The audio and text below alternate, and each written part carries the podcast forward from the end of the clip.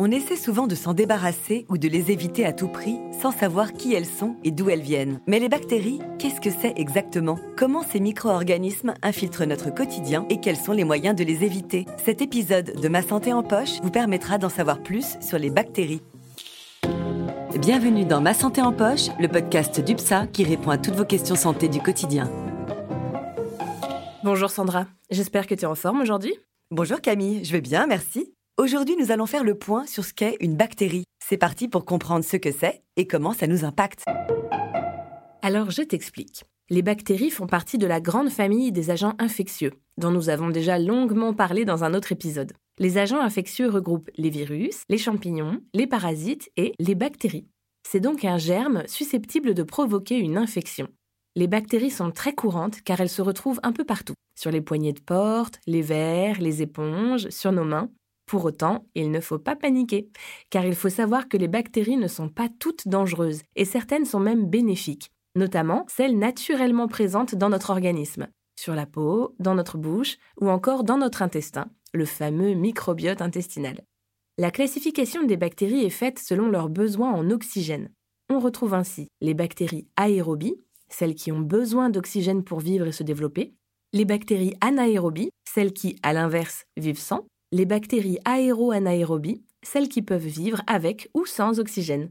Parmi les différents types de bactéries, il y a des bactéries inoffensives, c'est-à-dire qu'elles ne causeront aucune infection tant que l'organisme conserve ses conditions physiologiques, et celles dites pathogènes qui vont provoquer des infections.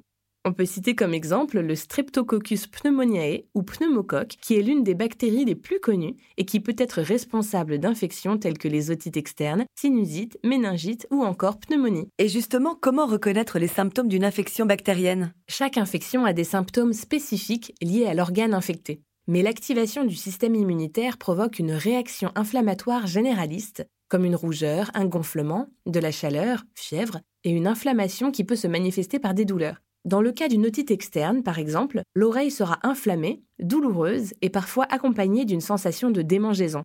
Toutefois, le diagnostic ne peut être posé simplement à partir de ces symptômes.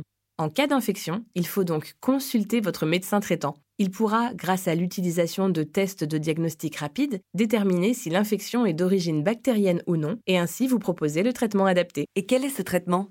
Si l'infection bactérienne est avérée, le médecin pourra vous prescrire un traitement par antibiotique les antibiotiques peuvent avoir deux actions, tuer les agents pathogènes ou empêcher leur prolifération dans l'organisme. Attention toutefois au mauvais usage et à leur surconsommation. Il y a donc quelques règles à respecter pour garantir leur efficacité. Les antibiotiques ne sont jamais utilisés contre une infection virale. Ils ne doivent être utilisés que contre les bactéries qui y sont sensibles, si ces bactéries ont été identifiées. Sinon, il y a les antibiotiques à large spectre, qui ciblent plusieurs bactéries en même temps. Ensuite, ils doivent être pris en respectant les créneaux horaires, sur la durée la plus courte possible établie par votre médecin. Il faut respecter ces règles pour préserver au maximum l'efficacité des antibiotiques.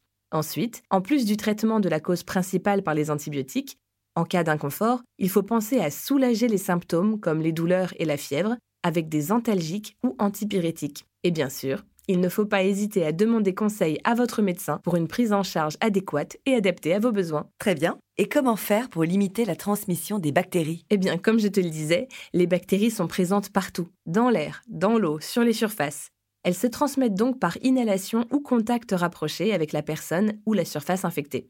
Se laver les mains reste le meilleur bouclier face aux bactéries. Et l'eau et le savon, les meilleures armes. Il faut donc systématiquement y penser après être allé aux toilettes, avant de cuisiner et avant de manger. Et comme une petite piqûre de rappel sur l'importance du lavage de mains ne fait jamais de mal, je vous invite à écouter notre épisode dédié Comment bien se laver les mains. Si je résume, les bactéries font partie de la grande famille des agents infectieux.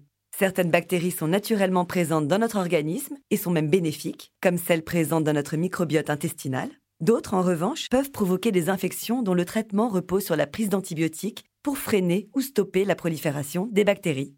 Enfin, pour limiter la transmission des bactéries et prévenir les infections, on applique les gestes barrières. Merci Camille pour toutes ces informations, c'était très intéressant. De rien Sandra. Merci encore de nous avoir écoutés. N'hésitez pas à partager notre podcast et à le noter sur les applications. Et à bientôt pour un nouvel épisode de Ma santé en poche. Ah, UPSA.